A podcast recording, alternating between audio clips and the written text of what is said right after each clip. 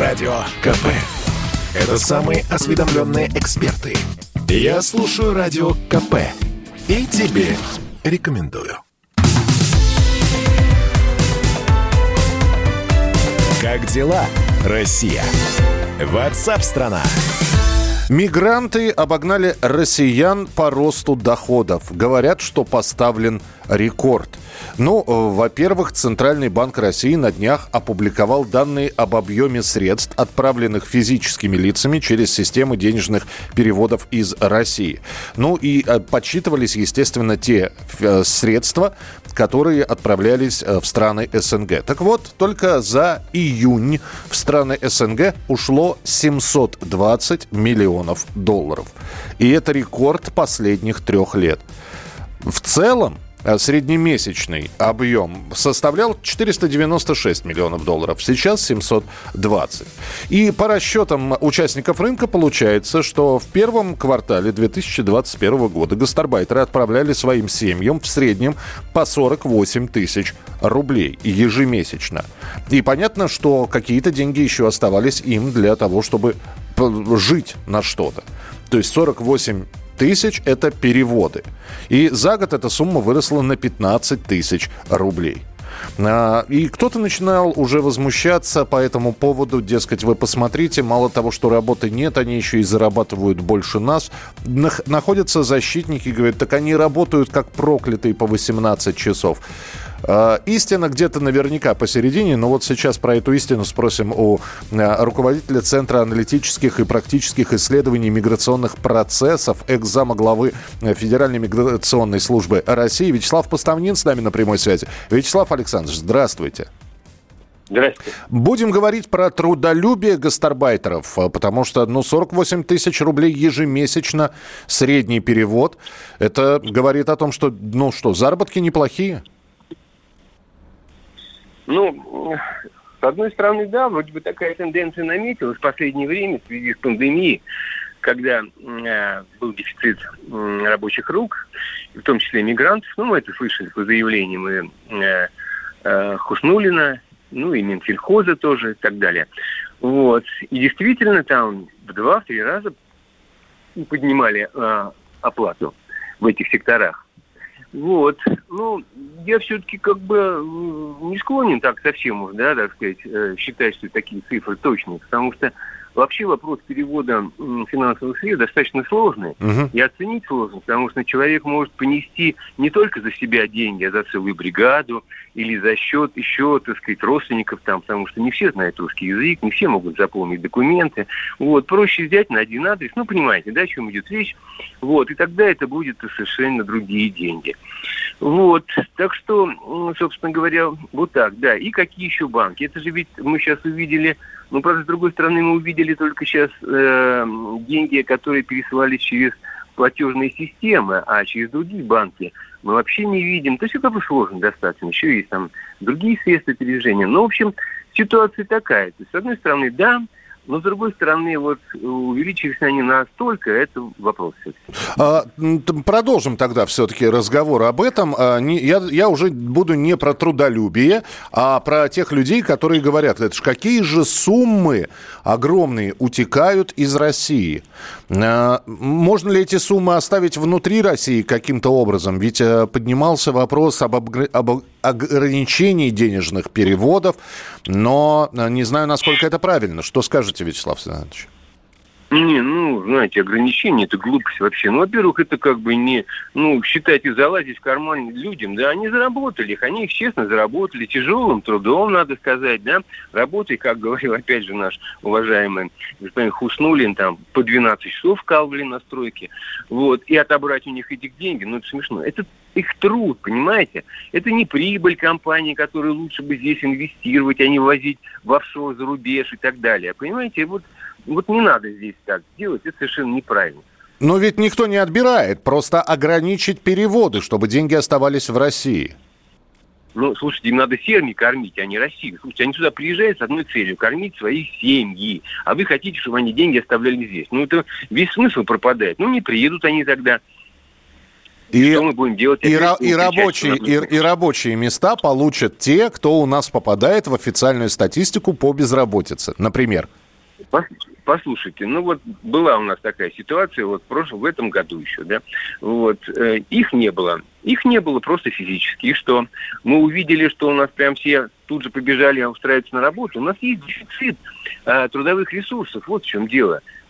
10, 10, 10 миллионов э, человек, ну сейчас там, может быть, меньше, они уже строили за 20 лет в этот, так сказать, наш рынок труда.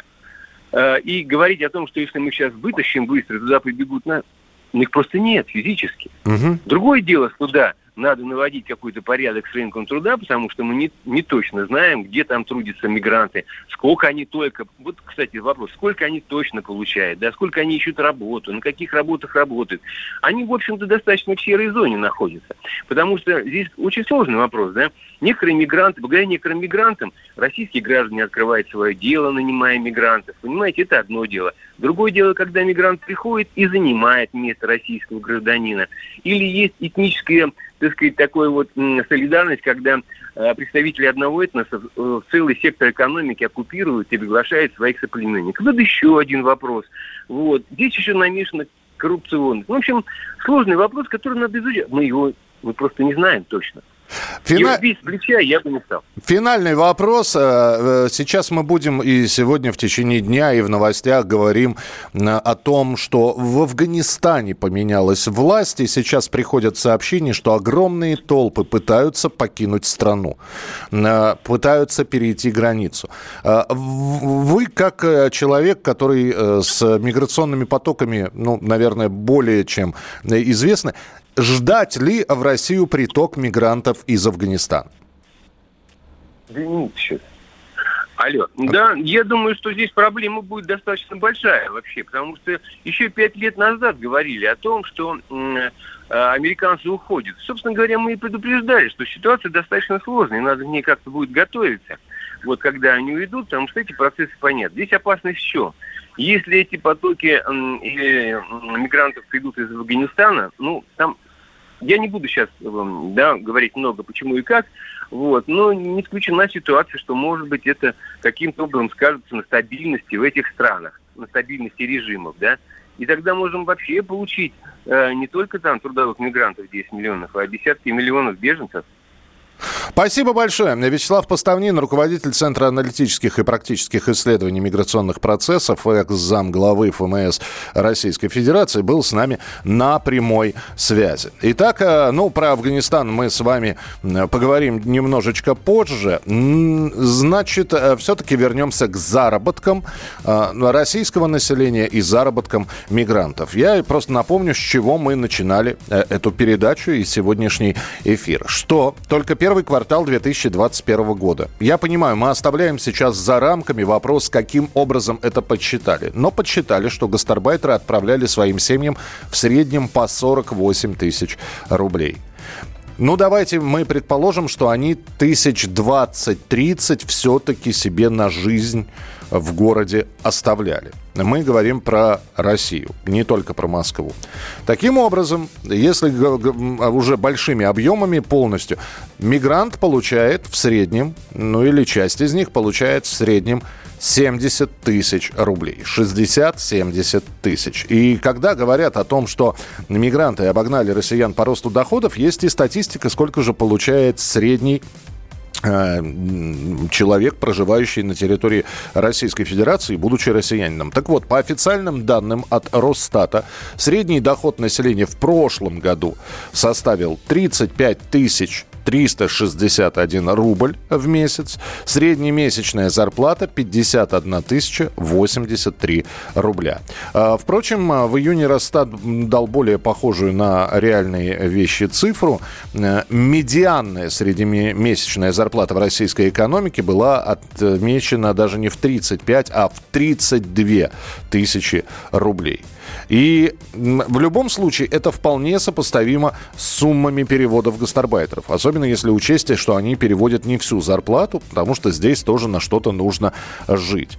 О том, что в некоторых профессиях гастарбайтеры стали получать не меньше, а даже больше россиян, говорят очень многие, говорят в том числе и наши слушатели. Вот пишут нам, я скажу, где взять рабочие руки. Это из Белгорода пришло сообщение. По всей стране ходят стаи тунеядцев, занимаясь дебилизмом. А именно, косят через день на одних и тех же местах траву. Зеленая трава, красиво, пришли, скосили. Страшно смотреть. По таких, таких по стране миллионы. Всех их настройки народного хозяйства. Э, уважаемые слушатели, здесь вопрос. Э, ходят стаи тунеядцев, занимаясь дебилизмом, косят траву. Но они не по своей э, воле и прихоти это делают. Наверняка есть какое-то поручение. Вот. Э, так что я бы не назвал этих людей тунеядцами, но все-таки косить это не совсем тунеядство. Делать бесполезную работу, да, это одно, но это никак тунеядством не назовешь. И, кстати, но так как вы в Белгороде живете, я про Москву могу скосить, э, сказать, я ни одного косильщика травы э, за последнее время славянской национальности э, не, не, не видел. Ну, вот так вот получилось. Может, я не в те районы хожу и на, не на тех людей смотрю, но как-то так. Дела, Россия? Ватсап-страна! страна